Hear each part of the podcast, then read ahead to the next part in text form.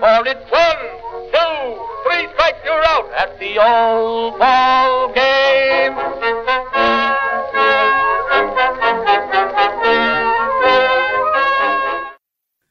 Welcome back to Short Hops and Tall Tales, a pictureless podcast highlighting the weird, funny, and bizarre elements of baseball that make America's pastime special. I'm thrilled to be back once again with Brandon Riddle, ready to talk all things baseball, but this week with a special Hall of Fame twist. Brandon, what's that all about? Oh, man. So this last week, I think this is yesterday as to when we're recording this, we have new entrants into the Baseball Hall of Fame in Cooperstown. A lot of these guys are long-time comments, so we're definitely going to talk a little bit about them, but there's plenty of places to read about them. And then we have the pickle jar, and then the second half is also about the Hall of Fame, but It's about the movie Fictional Ballplayers Hall of Fame. So there are a lot of baseball movies out there because baseball, honestly, is the best and easiest sport to make movies out of. A lot of characters, a lot of good stats out there. So we're going to do our inaugural class. We're going to pick 5 out of all of the fictional baseball players out there to bring into our Hall of Fame. And it's going to be a glorious mess. Stay tuned. Oh, it's going to be super messy. Because we were just thinking, we did have the Hall of Fame discussion last season, if you remember. And there are very few new names, is what I'm saying. There's Alex Rodriguez, there's David Ortiz, and you can have very lengthy discussions. It's a great conversation in itself, but that's rehashed everywhere. Yeah, exactly. At the same time, the Hall of Fame. I'm a huge baseball history nerd. I mean, clearly 30 episodes into this, I would hope, you are as well, right? I mean, when we talk about Stan Ross, we have a quote we can chance. Yeah, exactly. But even there comes a point for everyone, I guess. And I've definitely hit that fairly early this year where there's not much more I can say about Barry Bonds, right? There's not much more I can say about those guys who've been on the Hall of Fame ballot for years. Scott Rowland obviously deserves to be in. And so I think it's going to be a fun day of kind of sidestepping those really common narratives that we're seeing everywhere. As much as we would love to talk about, because I'm sure we'd love to talk about Barry Bonds and Scott Rowland and all that, but we're going to have some fun with this one. And to start us off, it looks like you have some pickoff trivia for us. I do. So this actually came about in researching for this episode. And it's fairly straightforward. And it's just a simple question. Brandon, who holds the all-time record for Gold Glove awards in MLB history? So you know the answer then? I know the answer. Okay. So I believe you know the answer. The all-time consecutive record, I think that belongs to Greg Maddux. It's some kind of ridiculous in a row. But then in 2001, he got beat out, or something like that. So he doesn't hold the all-time record. I think he holds the consecutive record. So my gut says to say like Ozzie Smith. That's a good gut answer or response. But I think you should have trusted your gut a little more because it actually is Greg Maddux. Oh, yeah. I love the Bulldog. Yeah, he actually had 18 Gold Glove awards at pitcher, 18 at the position. Yeah, and that's just I mean, it's wild to think about being able to hold down any position for 18 seasons. Granted, pitchers get much fewer opportunities, but right? And at some point, impressive. And at some point, you win Gold Gloves based off your reputation. Think about Rafael Palmeiro, for example. But in Maddox's case, like he was gold all the way through. Yeah.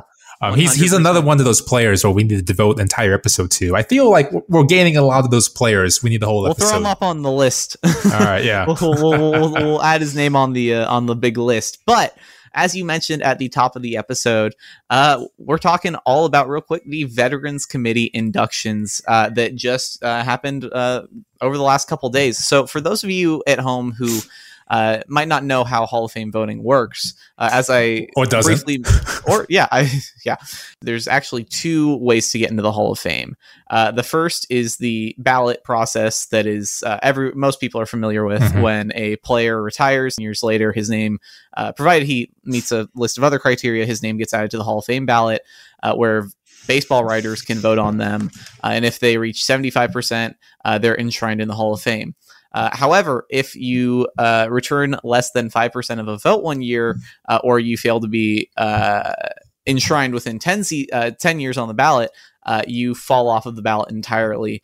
And then your only shot at making the Hall of Fame is through the Veterans Committee. Mm-hmm. So the Veterans Committee, every 3 years, they come together and they, I think it's 3 years, they debate a different era of baseball history and whether certain players from that era are deserving of another shot at the Hall of Fame. Mm-hmm. And like I said, the era rotates. And so this year, the Veterans Committee actually, they took a look at players from the golden age of baseball, as they described it themselves. And they ended up voting in 6 baseball players. 6 well-earned, long-deserved baseball players. And that's a very... A very good point too is if you're getting voted in on the Veterans Committee, you've been debated, for decades because you would have had to go through the process of missing out on the first. And first honestly, time. If you've been debated for decades, you're beyond the Hall of Very Good. You're at least in the Hall of Very, Very Excellence, which should be the Hall of Fame at that point. The Hall of really, really ridiculously good playing. Yeah. Yeah, who they vote in this year? I know we were all really, really excited for Buck O'Neill finally getting his due, and really, mm-hmm. it's I'm going to be honest, it's embarrassing that it's taken this long. Absolutely is.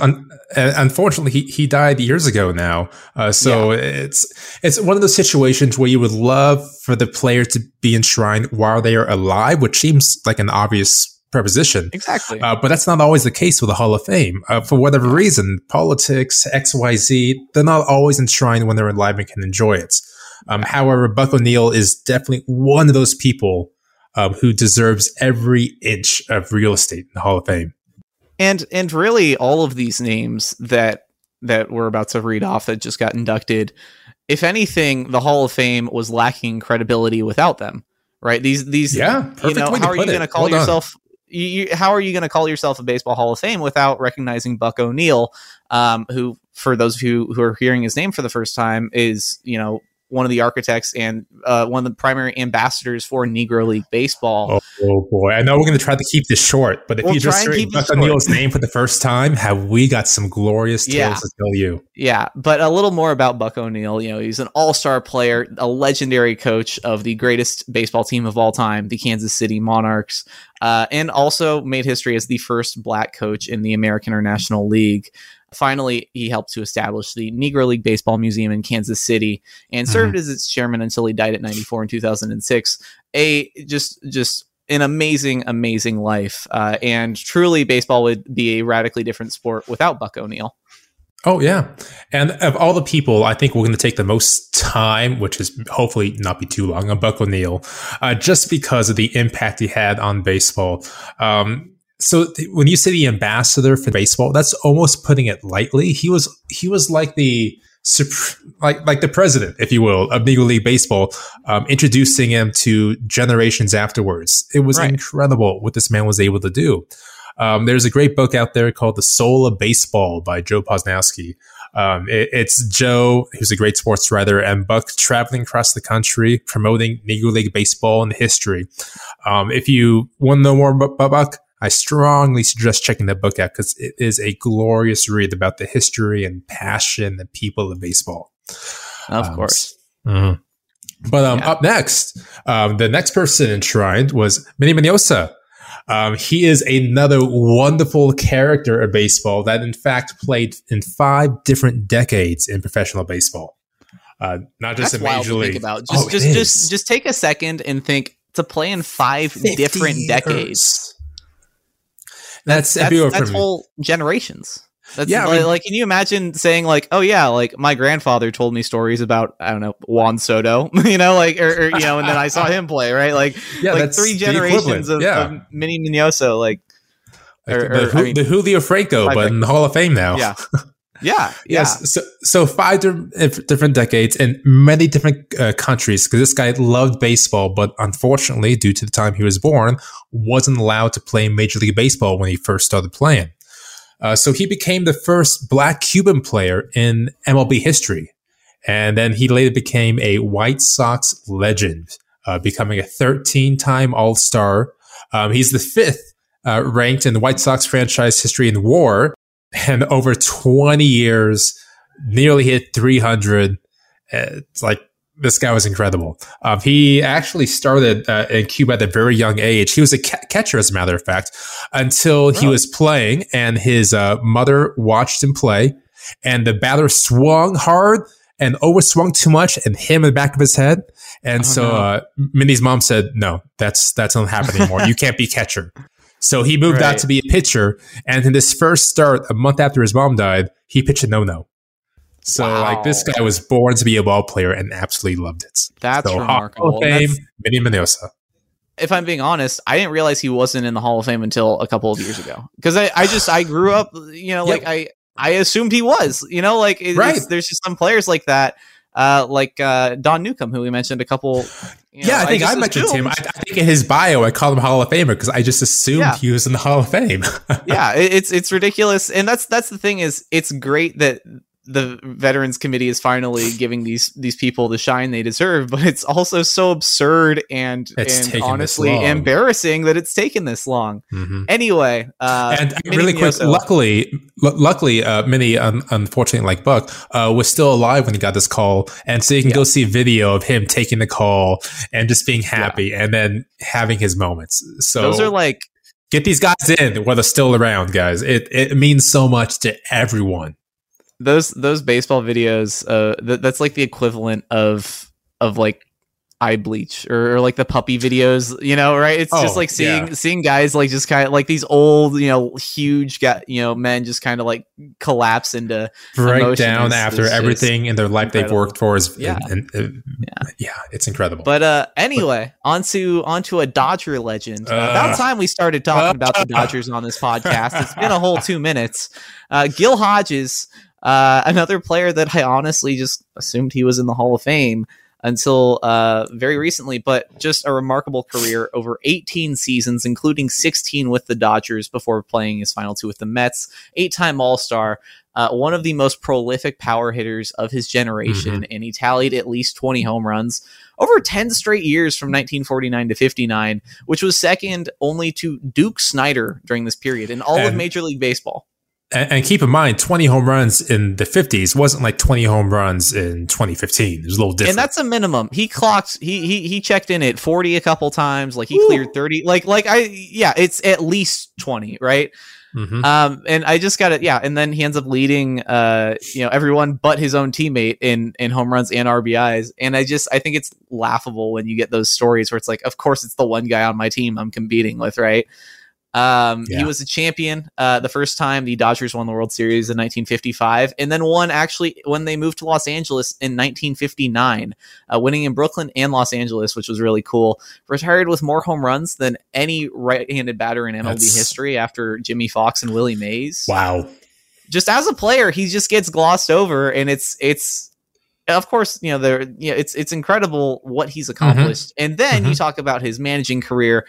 Led the Mets to the 1969 championship. The Miracle Mets. Miracle Mets. You just there's an entire generation of baseball with its Gil Hodges' fingerprints. How is he not in the Hall of Fame? It's weird. It's just overdue. Really weird, and that's a lot of these guys, you know, that take forever to enter the Hall of Fame or are still struggling to get in. A lot of it you can chalk up to politics and baseball writers. Being baseball writers, unfortunately, you know, and there's we'll talk about him a little bit, but Dick Allen, who did not make the Hall of Fame this year, which is just absurd. And he's another guy I assumed was in the Hall of Fame already. He should be, but he had a very strained relationship with the media during his career, and it's really had, unfortunately, an impact on his Hall of Fame bid, which it shouldn't. But anyway, Gil Hodges just left a lasting baseball legacy all over the country, New York and Los Angeles. Tony Oliva. Tony Oliva is up next. Nice segue. So, Tony, we're going to sound like a broken record. I assumed he was in the Hall of Fame. No. So, Tony Oliva, 15 years in Minnesota. He turned out to be an 8-time All-Star, Rookie of the Year, came in second place for MVP twice, 3 times the batting champ of the American League, and hit over 300 for his career. That's absolutely insane. That's pretty good. It seems like at least an A- career. That's incredible. 15 years, and you end up with a slash line of 304, 353, and 476. Which it's is just good. Incredible. Like to hit 300 for one season. Of course, this is in a different era when, people, benchmarks are a little different. Sure. But just to hit 300 for one season is a huge accomplishment. To do it for 15 years. As Hall of Fame, folks. That's why he's in there. That's why. Yeah. And it's ridiculous to see these stats and see all of the accomplishments that these players have. And you're just, what were we doing, fellas? What was the Hall of Fame doing? And I can kind of see how Tony Oliva gets passed over because his prime was shortened by that knee injury. Yeah, he doesn't have the gaudy numbers, but he has the consistent greatness. And when he was, his peak was incredible. Yeah. And there's longevity as well. 15 years? Absolutely. I'm very, without opening a whole can of worms, since we're already going pretty deep here, I am very much in favor of celebrating those players that hit the high peaks. Even if they only were for a couple, come on, Brady Anderson, come on in here. Yeah, exactly. Like all those players that only maybe didn't have a very lengthy career, but just did something that no one else could do. For a couple seasons, those fireworks players. Exactly. Anyway, Jim Cott, the segues are coming hard and fast. Jim Cott spent 25 seasons pitching in the major leagues, 15 of them with the Twins, and was one of those guys who was just never really bad. He was very, very consistent for 25 years. He compiled a lot of his stats, but he was just a very solid guy you could rely on. I mean, I feel you had something to say. I did, because I feel like at 25 years, especially for a pitcher, it's not compiling. You're just showing up and getting your job done for 25 straight years as a pitcher. Again, incredible. I don't mean to say that is like. I get it. I told him to get it. 25 seasons as a professional athlete. Yeah, that's incredible regardless. It is very easy to overlook because he doesn't have the ERA of 2.1 or the Ks of Bob Feller, if you will. But man, 25 years sounds like Hall of Fame to me. The opposite of Sandy Koufax, right? Where Sandy played 10 seasons and just was the nasty, just hit a whole nother level, where Jim Cott, very good for 25 seasons. He never hit those superstar heights, but he was an all-star 3 times. Another great fielder, 16 gold gloves at pitcher, which is actually what inspired the original question, because I was like, how does he not have the most in history? And he won a World Series. So shout out to Jim Cott. Congratulations on the Hall of Fame. And then finally, we've got Bud Fowler, who I had never heard of Bud Fowler before, if I'm being honest. Oh, that's completely fair, because Bud Fowler is honestly one of the true pioneers of baseball. And by pioneer, I don't mean he was like, a ball player in the 20s or the 30s. The man was born in 1858. Right. So he was one of the first real ball players out there. And he was actually considered the first black player in organized pro baseball. And he had a 10-year career. So not only was he a pioneer, he was a pioneer of black baseball. And he played on the all-white pro team when he was 14 years old, growing up in the middle of the 1800s. I can't imagine that. There's so many obstacles to navigate in that situation, and turned out to be one of the best second basemen and just infielders of his era. So it's amazing what this man provided. When I was researching Bud Fowler's career, it was it's wild to just read about, all of the prejudices that he had to put up with, because he bounced around all over the country playing baseball. Yeah, I mean, and he was amazing. So to think about prejudices for a moment, Bud was well alive into his life when the Civil War happens. Yeah, and it's incredible. And you hear about Jackie Robinson, you hear even about Moses Fleetwood Walker. Yeah. But it's there's a lot more names out there, right, that people need to learn. And then finally, we did touch on it briefly, but Dick Allen missed enshrinement in the Hall of Fame by a single vote. Single votes. My goodness. Is there a recount we can do? correct me if I'm wrong, but I believe last time the Veterans Committee met for this era, he also missed by a single vote. And it's brutal. He arguably had a better playing career than anyone on this list that we've just walked through. That's fair. You know, 7-time All-Star. He won the MVP in 1972. 351 home runs, a career on adjusted OPS of 156. Wait. Let's pause on that for a moment. Career 156 OPS plus, which means in theory, which I know this isn't exactly how it works, but in theory, roughly. Like 56% better than his peers throughout his career. Roughly. Which even if it's roughly, that's insane. And he had 58.7 wins above replacement. My goodness. That's more than anyone else enshrined this season. And it's a travesty that he's not been inducted. And like I said, he did have a tumultuous career because he did clash with reporters, with the media. But this was decades ago at this point. Like this should be well past that. And come on, then, Dick Allen. You belong here. I mean, 1972 in the grand scheme of things, not that long ago, but no, yeah. Next chance is in 2026, which is just absurd. It's too long. Baseball's just got to do better. You know, the Hall of Fame has. You know, it's ridiculous. They just continuing to do Dick Allen a disservice. So yes, Dick Allen needs to come in, but we do have these other individuals that came in and are finally enshrined in Cooperstown. Exactly. Overdue, but better late than never. It's overdue, but we do have something to celebrate, at least for these other 6 players. And I'm gonna put it out there. I think Dick Allen's getting in next time, because if not, I don't think you can have a Hall of Fame like fundamentally. You know, it's just we're gonna pull up to Cooperstown and we're gonna have some conversations. But anyway, on that note, we will be back shortly, right after a message from our sponsors. Hey, Alex Fast here, and thanks for listening to this podcast on the Pitcher List Podcast Network. If you're a fan, consider supporting all of us by getting a PL Plus subscription, where you're going to get an ad-free website and get access to our Discord, where you can talk to all of our podcast hosts and staff. Plus, you can hang out with our incredible Pitcher List community. It's basically a baseball sanctuary year-round for as low as $8 a month.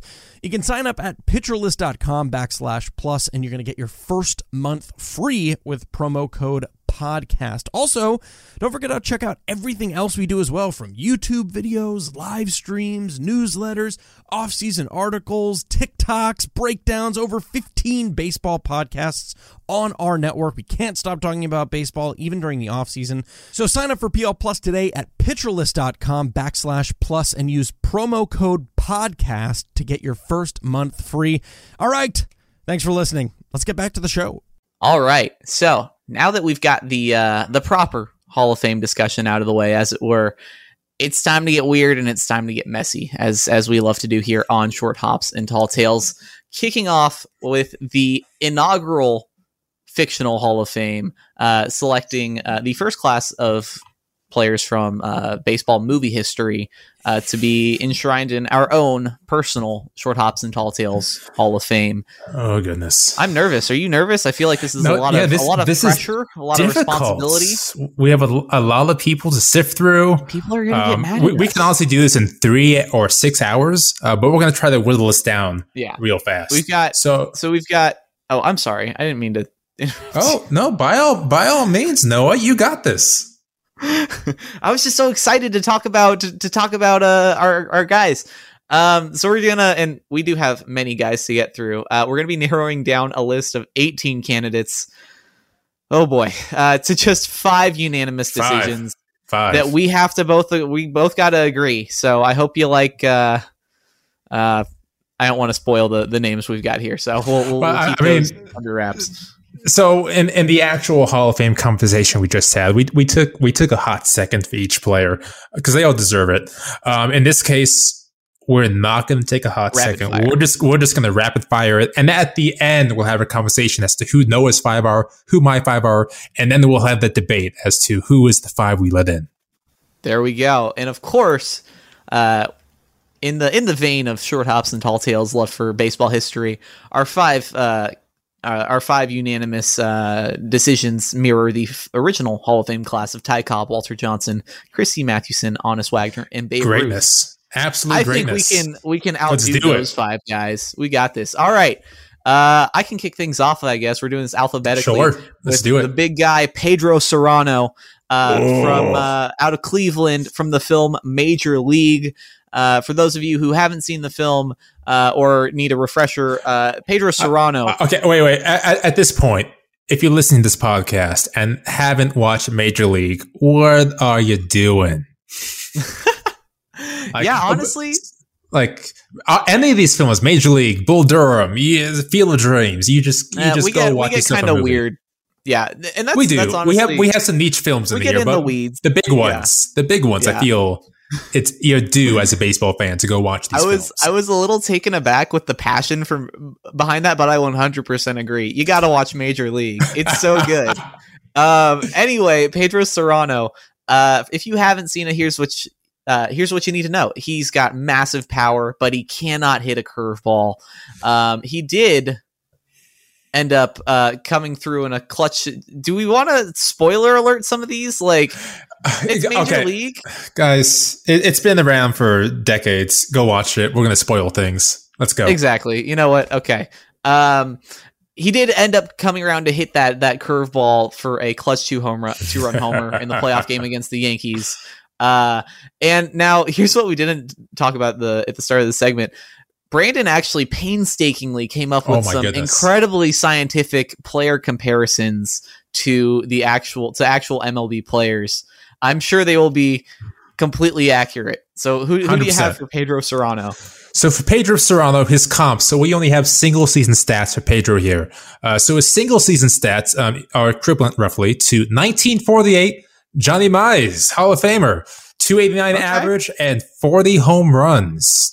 I don't believe that you can hit 40 home runs without being able to hit a curveball. But well, one of my favorite quotes I got to say is to Major League is, "Are you saying Jesus Christ can't hit a curveball?" I love that quote. So Pedro in his season that we saw hit 289 with 39 home runs. So Johnny Mize is right up there. And then the other comp is 1996 Rafael Palmeiro hit 289, 39 home runs. So pretty close to each other right there. That's some good company to be in. I just love that we're comparing a fictional Pedro Serrano to 1996 Rafael Palmeiro. Like, this is so.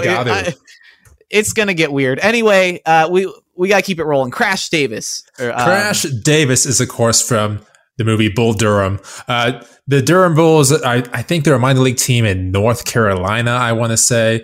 But in any case, Crash Davis came over in this movie to really teach Nuke LaLoosh, who we'll talk about later on, how to throw. But he was a 12-year minor league baseball player vet who at this point had seen some time. He's been around the block. And he actually, at some point in the movie, held the record for most minor league home runs. So, of course, who are we comparing him to? Mike Hessman, who currently holds the most all-time minor league home runs with 433. Yeah. Will he make it to the Hall of Fame? Stay tuned. The Major League Hall of Fame, maybe not. The Minor League Hall of Fame, I think he's a shoo-in. On to Jack Elliott of the Chunichi Dragons from one of the most slept-on baseball movies, in my opinion, Mr. Baseball. Now, think of Jack Elliott. He's an aging MLB superstar, and he's been supplanted by a rookie Frank Thomas at first base. Frank Thomas in a Yankees uniform, behind the scenes, he was a stand-in for this phenom that's taking his job, right? But to see Frank Thomas in a Yankee uniform at the start of that film is really weird. But anyway, they do let us know that Jack Elliott was a one-time World Series MVP. But he ends up getting traded to the Chunichi Dragons of Japan's Nippon Professional Baseball League because nobody else wants him. So he gets traded to Japan, and he ends up embarking on a journey where he learns all about teamwork and the value of hard work, and becomes friends with not Pedro Serrano, but actually his actor Dennis Haysbert in a different role. And he ends up putting things together on the field to lead the Dragons to a pennant. Woo! Happy ending. I think that's hard because he's all we have to go on is he won a World Series MVP and he used to be a player. He used to be a good player. Anyway. All right. So now we're going to get more into rapid fire, like we were talking about. Rapid fire. We immediately went back on our words. Right. Next, we have the ghost of Shoeless Joe Jackson from a movie I just watched on the airplane, Field of Dreams. He shouldn't count for Hall of Fame because he's already a real person. Come on. Okay, no. But here's the gray area. It's Shoeless Joe as a ghost, so it's a ghost. He's in addition to his Hall of Fame career. No. He doesn't add. He doesn't compile more stats after he's a ghost. Was he banished? He doesn't add more stats in Major League Baseball after he's a ghost. He compiles more stats within the scrimmages he does on this cornfield in Iowa. Sure, but what I'm saying here is he doesn't need to compile more stats because he's already a Hall of Famer. What he needs to do is get through is the Hall of Fame a till death do us part type deal where like he died and so his banishment is lifted. And I mean, that's a good point because it's a lifetime punishment. So Pete Rose, what do you have to say? So Shoeless Joe can't make it. That's a good point. The ghost of Shoeless Joe should be eligible. Oh my goodness, I didn't consider this. On to the ghost of Moonlight Graham. Let's do it. I'm going to go with no. Just I know we said we were going to save our judgment, but really he had the one at bat and he hit a sack fly. Not great, but it was really cool how he healed. And that was in the movie. In real life, he didn't even get to bat. So in the movie, he got a single bat. All right. Willie Mays Hayes, Major League. Super fast guy, blinding speed. Not a great bat. However... 80 grade personality. Come on, Wesley Snipes. He's just an incredible guy. Comps. So in the season we saw, he hit 289, 49 stolen bases, and 67 RBI. So who does he line up with in the real world? 1906, Sherry Magee of the Phillies. That's right, Sherry Magee of the Phillies. Why didn't we think of that? Because of course, a young Wesley Snipes draws comparisons to a guy from 1906. Whose name is Magee. Whose name is Sherry Magee. But to be fair, Magee of the Phillies did hit 282, 49 stolen bases with 67 RBIs. So basically the exact same season that Willie Mays Hayes had. Where do you find these guys? It gets better because about 7 decades later, we get a comp of Hall of Famer Joe Morgan, who hit 293, 58 stolen bases and 67 again RBIs. So there's, that was a good season. If he can keep that for a career, that's a Hall of Fame career. I'm sorry. Just before we move on, I got to disagree strongly that Willie Mays Hayes, based on what we saw on screen, there's no way that Willie Mays Hayes can hit near 300. Could he steal 60 bags? Of course, but no way. He's hitting near 300 times. Joe Morgan, get out of here. Try like Terrence Gore. Okay. Nice. On to Dottie Hinson. Nice. Because you can't talk about great baseball movies without talking about A League of Their Own and the Rockford Peach herself. In my notes here, I just have 5-tool monster behind the plate. That's all you need to know. Dottie Hinson was just dominated throughout. Yep. Throughout the film, throughout that league. She was like the Joe Mauer of the league. Yeah, yeah, and it was wild because she.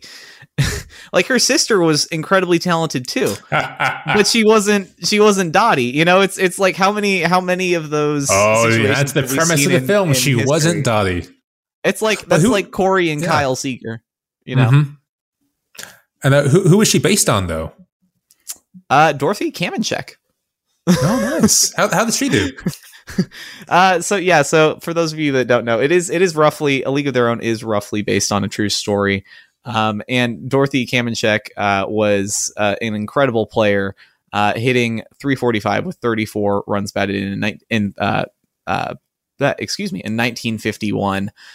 Just an absolute monster. For the Rockford Peaches. And speaking of monsters, I feel like we should have the segue. I can't do it, but I'm going to do it anyway. Do it. Do. Do, do, do, do. Okay, no? I understood it. So those of you, I know you guys are on the podcast, but we're on video chat with Noah. His face was blank. He had no idea what I was doing. That's, of course, a theme to The Natural, who is Roy Hobbs on the New York Knights. So Roy Hobbs, he had a great promising career as a pitcher. He struck out Babe Ruth while on a train, but then, of course, he was shot and came back as a hitter later on. And he was a great slugger because he had the bat that was struck by lightning from a tree that he carved out into a bat. But of course, he got started in his Major League career way too late to become a Hall of Famer. So the best comp I have for him is Rick Ankiel. He was a great, who could have been a great pitcher, flamethrower, and then became a slugger later on. And that's nothing to take away from Rick Ankiel at all. No. Because he had an incredible career. No, it's Roy Hobbs, The Natural. Roy Hobbs is such a broken, like he's like a Mary Sue. Are we getting into the character clause of the Hall of Fame now? No, I'm not talking about character. I just mean he's broken in the sense that the guy hits home runs literally to 600 feet in the air. He's like, I have in the notes, he's less impressive now that Shohei exists because he's basically Shohei. Wait. Everyone, including Babe Ruth, is less impressive now that Shohei exists. Yeah. That's fair. But Roy Hobbs, and then speaking of greatest of all time, who we got next? Okay. Anyway, we've got Michael Jordan. You might know him from a famous baseball movie, Space Jam, in which a struggling basketball player rises through the ranks of the minor leagues to eventually learn how to almost hit a curveball. Michael Jordan, sorry, he's not going to be on my Hall of Fame ballot. No, great cameo though. I mean, he knew his pitch was coming and he missed it. Yeah, that's all we can say. Next, we got Nuke LaLoosh, who we talked about earlier with the Durham Bulls. He had a $1 million arm but a 5-cent head. So you get the head cases on the mound with great arms. You're destined for greatness or doomed for failure. But with the help of Crash Davis, he became a pretty good starting pitcher by midseason and was called up to the majors. Yeah, We don't really know how his career panned out, but we do know who he was based off of, which is Steve Dalkowski. He had a legendary fastball in the White Sox minor leagues in the 70s. He struck out over 1,300 batters in his minor league career. Wow! But he never saw the majors. And that's iffy. And that's most of these. I mean, what are we arguing? We talking about here? We're trying to extrapolate. From an hour and a half to 2 hours of film, the three at bats we see, right? Like, this is just so impossible. But Nuke LaLoosh, one, excellent nickname. Two, I mean, you nailed it. Just threw harder than anyone. And once he finally got locked in, I assumed that the sky was the limit. Now we're going to talk about. We're going to drop the age here a little bit with Kelly Leak. Kelly Leak from the Bad News Bears, literally a child. Literally a child. I don't think you can put a child in the Hall of Fame. But in the league, she hit 841. That's worth a consideration, right? Yeah, 841 with the Bears. That's pretty good, I guess. And he was just in a league of his own on offense, on defense. But I reiterate, literally a child. Also, not a great. That's fair. I think Kelly Leak is just such a phenomenal character because everyone kind of knew that kid in baseball who is just, you're just way better than everyone else. And we're 12, right? Anyway, hit us with a great baseball name. Oh, ladies and gentlemen, boys and girls, we got Steve Nebraska from the movie The Scouts. Now, who is Steve Nebraska? Who is Steve played by? Noah, who's Steve played by? Brendan Fraser. I think that's enough. That's enough for me. Hall of Famer already. Yeah. Right there. But we do need to emphasize a couple of things. He struck out Keith Hernandez, of the Loogie, with 109 mile per hour fastball, and got a homer as well on the same day. Yeah. So The Scout is a pretty niche film, and I personally, to be honest, I haven't seen it myself. But Steve Nebraska, I didn't know Brandon Fraser played a ball player, and so I looked it up, and so I guess I guess Steve Nebraska is up there with Roy Hobbs in terms of power level, because he pretty much, so he goes to this MLB tryout and strikes out Keith Hernandez, almost hitting 110 miles an hour. Sure, why not? Ooh. And then, you know, he homers off of prime Brett Saberhagen at, you know, at the same tryout, and it's like everyone wants to sign him suddenly. Now, I do need to speak up for Brandons everywhere. There's a difference between the Brandon and the Brendan. That's where it's the Brandon. There's a whole spectrum here. Have you ever met regardless, like a Brandon? No, that's those don't exist. That sounds like or Eastern European. We don't play that game here. So he had a what seems like a great tryout, a great couple of starts, and who knows what his career could start as. But honestly, he pitched a perfect game on 81 strikes and hit 2 home runs in the World Series. So that in itself is Hall of Fame worthy. Yeah, the film, once again, to spoil it, the film finishes with Steve Nebraska, which I can't get over his Hannah Montana-esque nickname, throwing a perfect game, striking out 27 batters on 3 strikes each. So never throwing a ball once, never getting a 2-strike foul ball. He just 81 strikes, sit him up, sit him down. And then he hits the only 2 home runs, or scores the only 2 runs with 2 solo shots. Oh, it's the World Series also for the Yankees. Like, it's naturally. Somebody came up with this in their backyard, right? All right.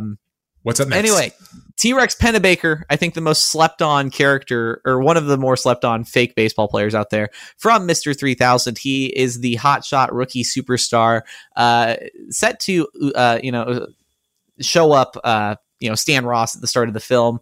And he's a supremely talented slugger. There's a clip where it shows his stats in the film, and he's hitting 330 with 50 home runs. Sure. It's his rookie season. That's insane. And he's put up one of the greatest seasons of all time. And somehow the Brewers are still in like 5th place. Like, well, I mean, that's baseball. I get that. That's baseball. I get that. Like, how, and nobody's talking. Everyone's talking about Stan Ross getting his measly, he's in this comeback, right, and getting his 3,000th hit, when you should be talking about the guy named T-Rex who's up there hitting 330 with 50 home runs. Sorry, I said I wouldn't. I love this character. I didn't want to keep going, but we didn't see the rest of his career, so who knows? Maybe he falls off. All right, ladies and gentlemen. Everyone here, it's time to talk about the name that we all want. It's time. It's Benny the Jet Rodriguez.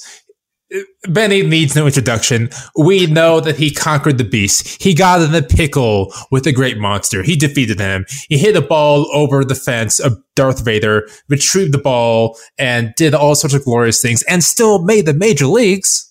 And how did he do in the majors? Well, I'm glad you asked. In the one stats we have in a single season, hit 305, 99 runs batted in, and 48 stolen bases, including home. So who are some comps for Benny the Jet Rodriguez? Go ahead. So I know you're going to rattle off some ancient players here, but when I was growing up watching this film, The Sandlot, one of my favorite movies ever, period. Oh, yeah. Growing up watching it as a Dodger fan and watching that end scene where Benny's like going home. So cool. And at the time growing up, like, I always kind of compared him to Nomar, because Nomar was on the Dodgers at that point. And, you know, he had the average, he had the athleticism, you know, he was so fun to watch. So that when I was like in first grade, that's kind of who I equated Benny the Jet to in my head was Nomar Garcia-Parra. But I see you have some guys from throwing it right back to the 19th century. Well, so Benny was a throwback player. So some comps we have is 1896, of course, the classic season we all know about. Kip Selbach, who hit 304, 100 RBIs, and 49 stolen bases. Sounds like Benny the Jet. A couple years later, we get 1889. Or a couple years before, rather, Jim Burns, who hit 304, 97 RBIs, and 56 stolen bases. So a classic throwback player.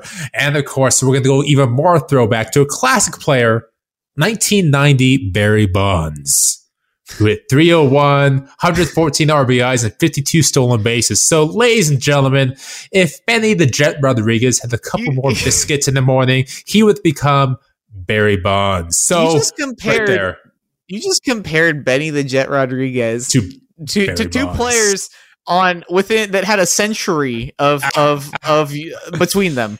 You compared 1896 to 1990. It's not me comparing them. It's the stats. The stats don't lie. You're right. And then so and it's Benny the Jet. I could see it. And then we've got, of course, I just briefly mentioned him. It's Mr. 2999 himself, Stan Ross from Mr. 3000, who amassed. He actually has a ton of playing data available because of a promotion that actually ran at the time the film was coming out, where they made baseball cards of Stan Ross, and the stats on them were absurd.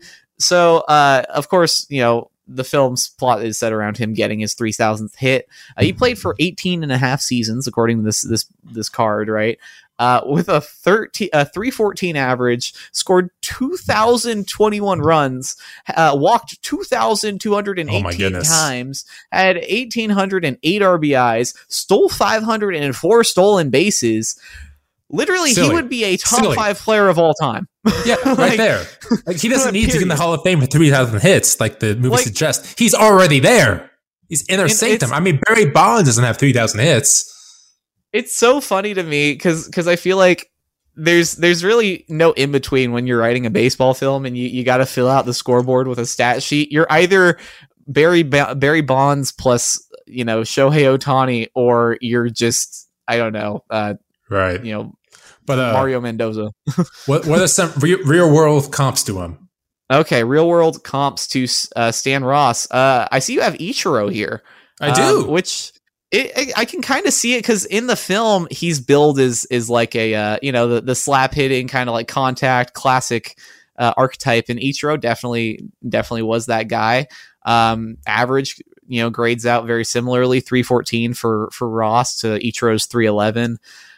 It's so ridiculous. They're like, yeah, this guy hit better than Ichiro for almost 20 years. Yeah, sure. Also, his teammate is having the greatest season for a rookie of all time. Sure. And they're at the same place. Time, but yeah. So I know we got to move on. I know, and I'm sorry, but as we get down here, I'd like to point out how absurd the plot of Mr. 3000 is, in the sense that this whole time, most baseball films, you're fighting for the pennant, you're fighting for a wild card, you're fighting for a playoff spot. The Brewers are fighting to just not be in the doghouse. It's really funny because I hadn't. It's a really fun movie though. I really do enjoy Mr. 3000. It is a top 3 to 5 baseball film for me. It's so slept on. Bernie Mac is just amazing in that. And speaking of slept on movies, I apologize to everyone. I know a couple people that listen to this podcast are going to come at me with pitchforks. Yep. I have not seen this next movie. Really? I have not seen Rookie of the Year with Henry Rowan Gardner. I've not seen this. I know the deal. He's in a freak accident. He trips on something, and suddenly this little leaguer who's like 12 years old could suddenly throw 103 miles per hour. Right. Sure. I get it. But of course, he can throw really far, throw really hard, high, but he does have a high walk rate because he's a child. That's what happens. I love that. That just is a recurring theme. Is like, this player is good, but he's literally a child. He's literally 8 years old, so I'm not sure what we expect out of him. Fresh out of Little League. So the stats I found of him is he won 11-6 with 3.8 ERA with 159 Ks as a rookie. So I went around to find out what other rookies had similar comps. Of course, we go to Rick Ankiel, 11 wins, 3.5 ERA, and 194 Ks. Which ain't bad. Why is Rick Ankiel just continuing to pop up in this show? Twice now. I love it. Absurd. We need the episode again to Rick Ankiel. Oh, we'll do it. We'll do it. All right. One more, which I'm sure some A's fans will like or dislike. Yeah. I don't know. Brett Anderson, 11 wins in his rookie year, 4.06 ERA, 150 Ks. So there we go. Okay. Yeah. And I think something that definitely is going to hurt Henry Rowan Gardner's case here, besides the fact that he, isn't legally old enough to drive, is the fact that he is a relief pitcher, and historically the Hall does not smile, doesn't look very kindly on relievers. Few and far between. That said, this is our Hall, so we can value them however we want. But yeah, I gotta be honest, Rookie of the Year, not one of my favorite baseball movies, and maybe that's just because I saw it later on. You know, I was definitely, like I said, Sandlot kid. But it's cute, it's fun. I do think that that Henry needs to, you know, I don't know, maybe mature. No, I'm just saying he needs to scope out the grass before he goes and runs on it, because this dude is slipping and falling over in that movie. Anyway, we've got two players left, and they're both out of Cleveland. It's Jake Taylor, the third, right? I think the third catcher. Yes, third catcher we've had on our ballot today. Jake Taylor from Major League, and he's the archetypical aging veteran catcher with bad knees. You know, he's grouchy. He's a reluctant leader. He's really trying to extend his career. But more importantly, he's concerned with being a complete creep to his ex-wife. Yeah. I mean, I feel like I should have stepped in here and put other individuals in this spot. For example, we have a Jack Morris, Jimmy Morris, as famous in the movie, that correction was made. We have Billy Chappell that could have been made here from For the Love of the Game. Actually, Billy Chappell may make the Hall of Fame. We'll talk about that later. But yeah, so Jake Taylor, just a solid player. Yeah, yeah. That's it. It's the film's about him kind of you know, coming to terms with not being great anymore. You know, not, you know, just being kind of, you know, a role guy. Yeah, but he was never a flash in the pan. Unlike our next player, Rick Wild Thing Vaughn, again from Major League. All right, I'm gonna stop you there. Okay. I don't think we can determine whether or not Rick Vaughn was a flash in the pan. We saw two seasons if you watched the sequel. Major League 2. I actually enjoyed Major League 2 more than Major League 1. It is one of the rare occasions where the sequel is just as good, if not better. Right? Yeah. So we get it for two seasons, which is more than anyone else on this list. True. So we get him for two seasons. So we know what he's about. He's a high velocity, but he walks a lot of guys. It turns out he just needs glasses, which is great until the second movie. So he does lead his team. One of the people lead his team to a glorious comeback to the World Series and all that good stuff. So what we have for Rick Wild Thing Vaughn, besides a glorious walk-up song, is some stats for a single season. It's actually not that great. 4.8 ERA, 80 Ks, and 37 saves. All right, but keep in mind, this is the steroid era. Again, 4.8 ERA, 37 saves, 80 Ks. I even if it's a steroid era, I'm like, hey. If we adjust it, it won't look so bad, you know? Okay, so who's the comps to that? We had 2016 season, Janmar Gomez. Oh, the Pirates of that time. Before in my life. Yeah, because he had the 4.8 ERA with 37 saves. And then, of course, 2009, Fernando Rodney, the Rodney Experience, 4.4 ERA, 37 saves. So, like, you have him in the I see the typo here. It says 2099 Fernando Rodney, and I'm just imagining like a cyborg, like if anyone can do the Fernando Rodney Experience crossed over with RoboCop, right? Yeah. All right. But up next, we're going to debates. We've just gone through quite an extensive list of 18 candidates. Let's narrow it down to 5. My goodness. How do we want to do this? Do we want to just go? I have 4 that are locked in. Who are you for? Who are you for? You want the 4? All right, so I've got Roy Hobbs. Okay. Let's do you one, me one. Okay. So I think that's a great idea. I got 4 locked in as well, and an argument for 5. Okay, so maybe we can come to a consensus on the last one. Okay, maybe. So number 1, I've got Roy Hobbs. Go ahead. Oh, I did think of this. If you take into account playing requirements, he only played one season. So depending, man. What are you doing? Only played one season. I'm going to say because it was the greatest season of baseball that universe had ever seen. Fair. I'm going to cut him some slack, and I'm going to put him at number 1 because you can't. Honestly, what we should have done before we did this was put classifications down as to what makes the Hall of Fame.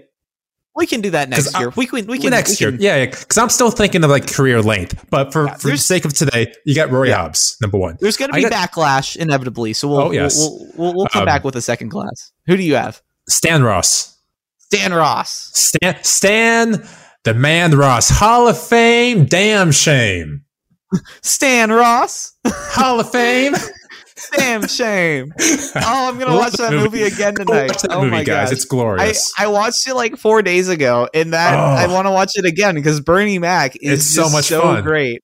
All right, who's number two? Oh, my gosh. Okay, my number two, I've got, it's Dottie. Dottie Hinson. You can't not rock with Dottie. Dottie's my number two. Yours as well? Look at us. We're connecting. Because you can't, Dottie's just the greatest. It's just such a cool story. Number three, I know you've got him. I know I have him. You can do the honors with yours because I'm sure I have him. The same one. Yeah. Okay, I'm going to go for it then. Yep. Number three, based off the single season stats that we have and the comps, Pedro Serrano. Really? I'm going Pedro based off the single season stats we have for him. Johnny Mize, Hall of Famer. Rafael Palmeiro could have been Hall of Famer, but steroids. So I think he gets in there. Are you? Oh, I disagree. So 289 average, 39 home runs. All right. Keep that up for a career Hall of Fame. I'll give my guy because it's not debatable. It's Benny the Jet. Benny the Jet Rodriguez. I would honestly like.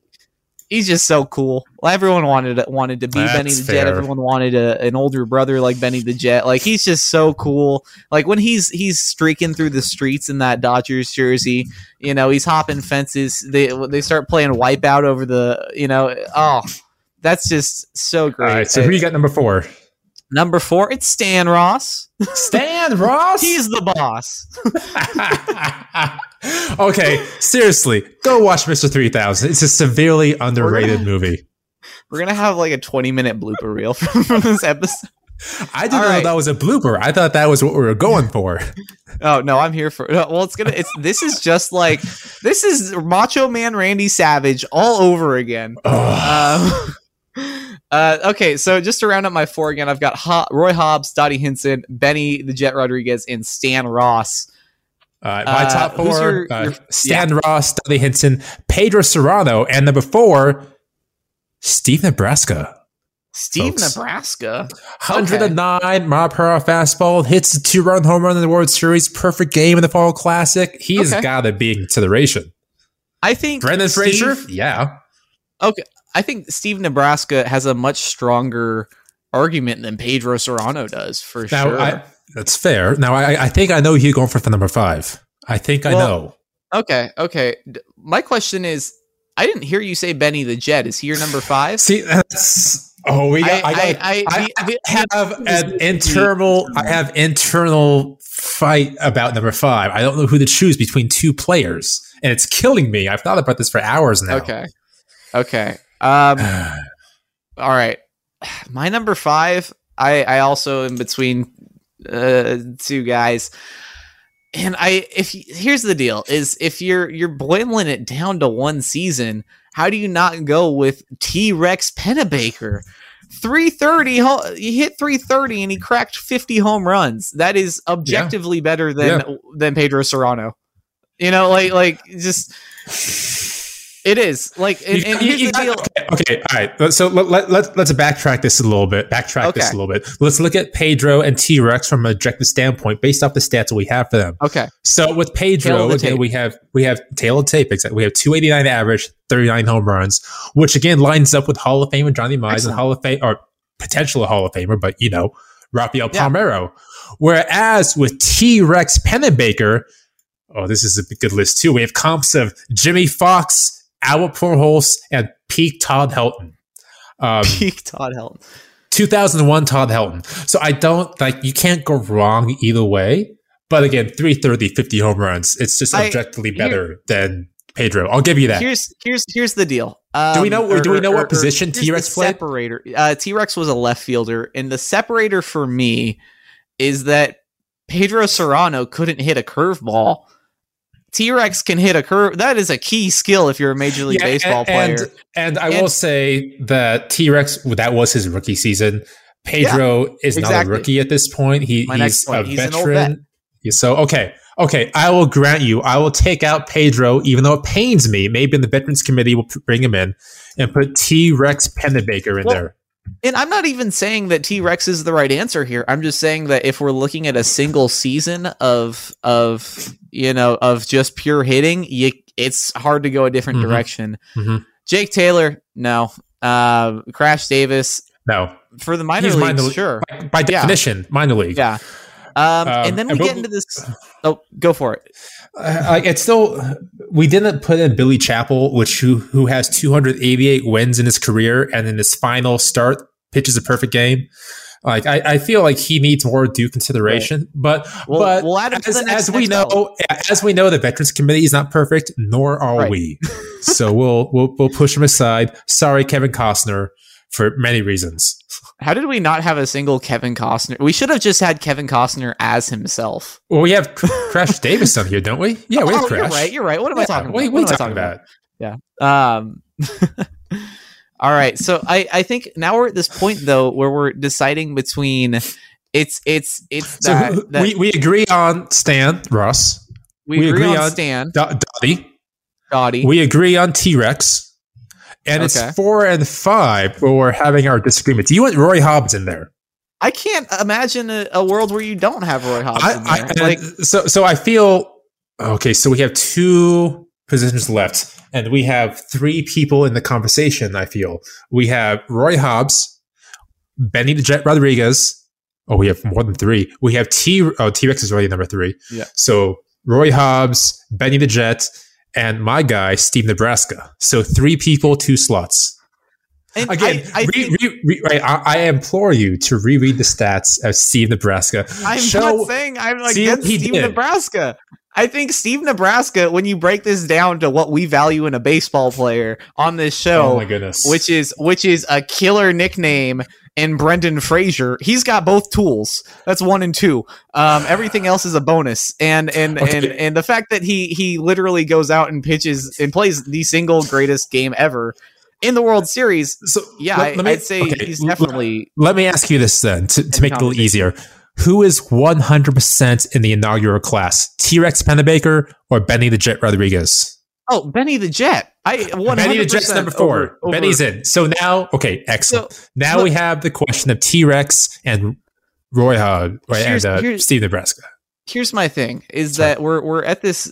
We're also at this point where we're seeing these trends where we're kind of picking between these pitchers that also just throw really hard and can't throw strikes.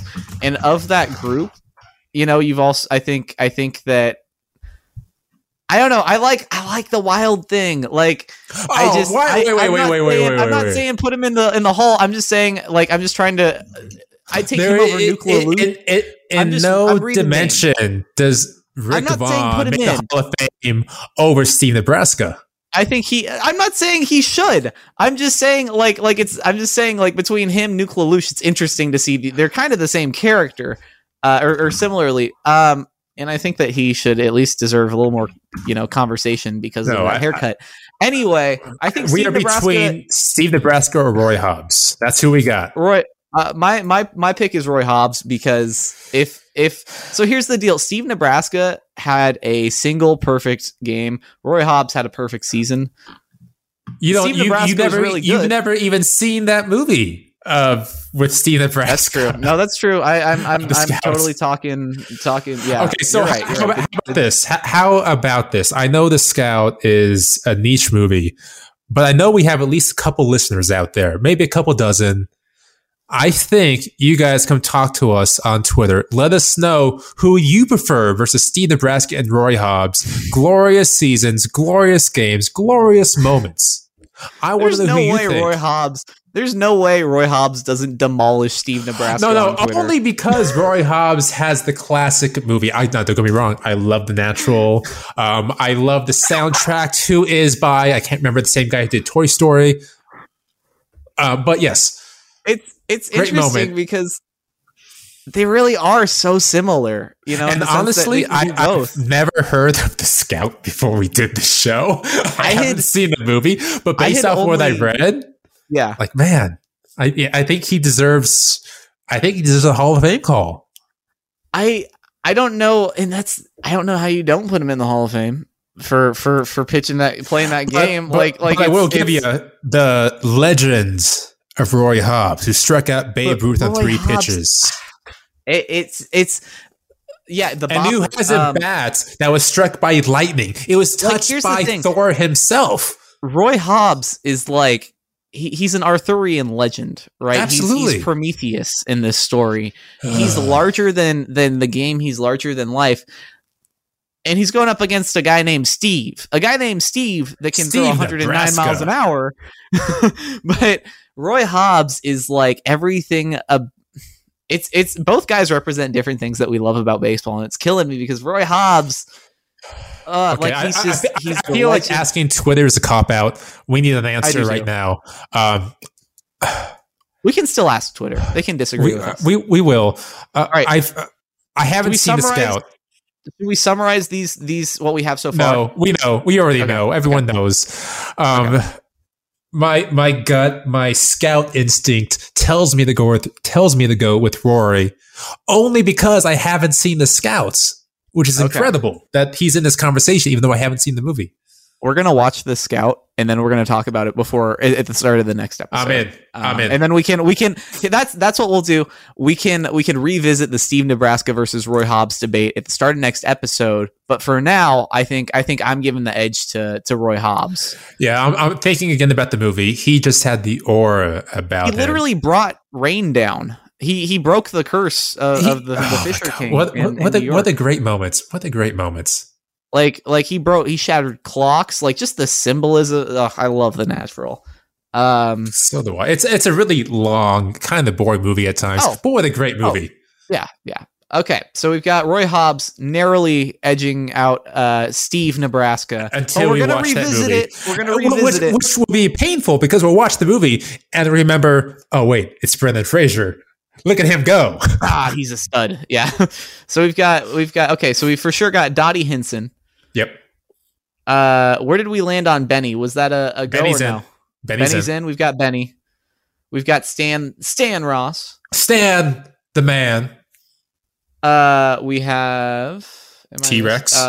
We did go with T-Rex. Damn, those Brewers. So that Brewers team was loaded. It really was. That's 4, and then 5. Our fifth, Roy Hobbs, of Steve Nebraska. Got Roy. Yes. Okay. I think that's a very admirable first class. I'm on board. Billy Chappell, I feel he needs to get more consideration again. But hey, no one's perfect. The thing. We're going to put this out in the world, and then so many people are going to tell us what we got wrong and which players we left off and didn't even talk about. Oh, goodness. We didn't even talk about, I think his name's, the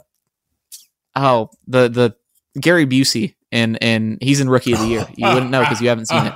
No. but there's just that. Like all sorts of those side characters that are just great.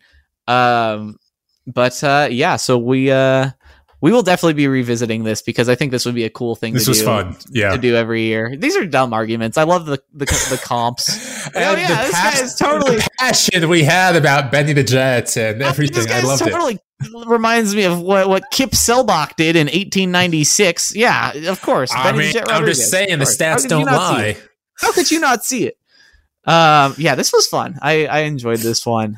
Yeah, that's all I got, Brandon. How about you? You got any closing thoughts on our Hall of Fame? I mean, I still have 20 minutes about Steve Nebraska, but I think we're good right now.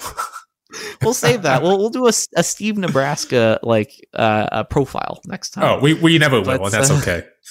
Anyway, if you made it through the episode with us, you are a brave trooper. We wound all over the map today. Anyway, if you're still here and you like what you hear, be sure to follow along with Short Hops and Tall Tales on Twitter @ShortHopsPL. Follow Brandon @BD Riddle and myself @NoahAScott6. And then subscribe to us on Apple Podcasts or Spotify, just so you never miss an episode. For Brandon Riddle, I'm Noah Scott, and this has been the Short Hops and Tall Tales podcast. See you next time.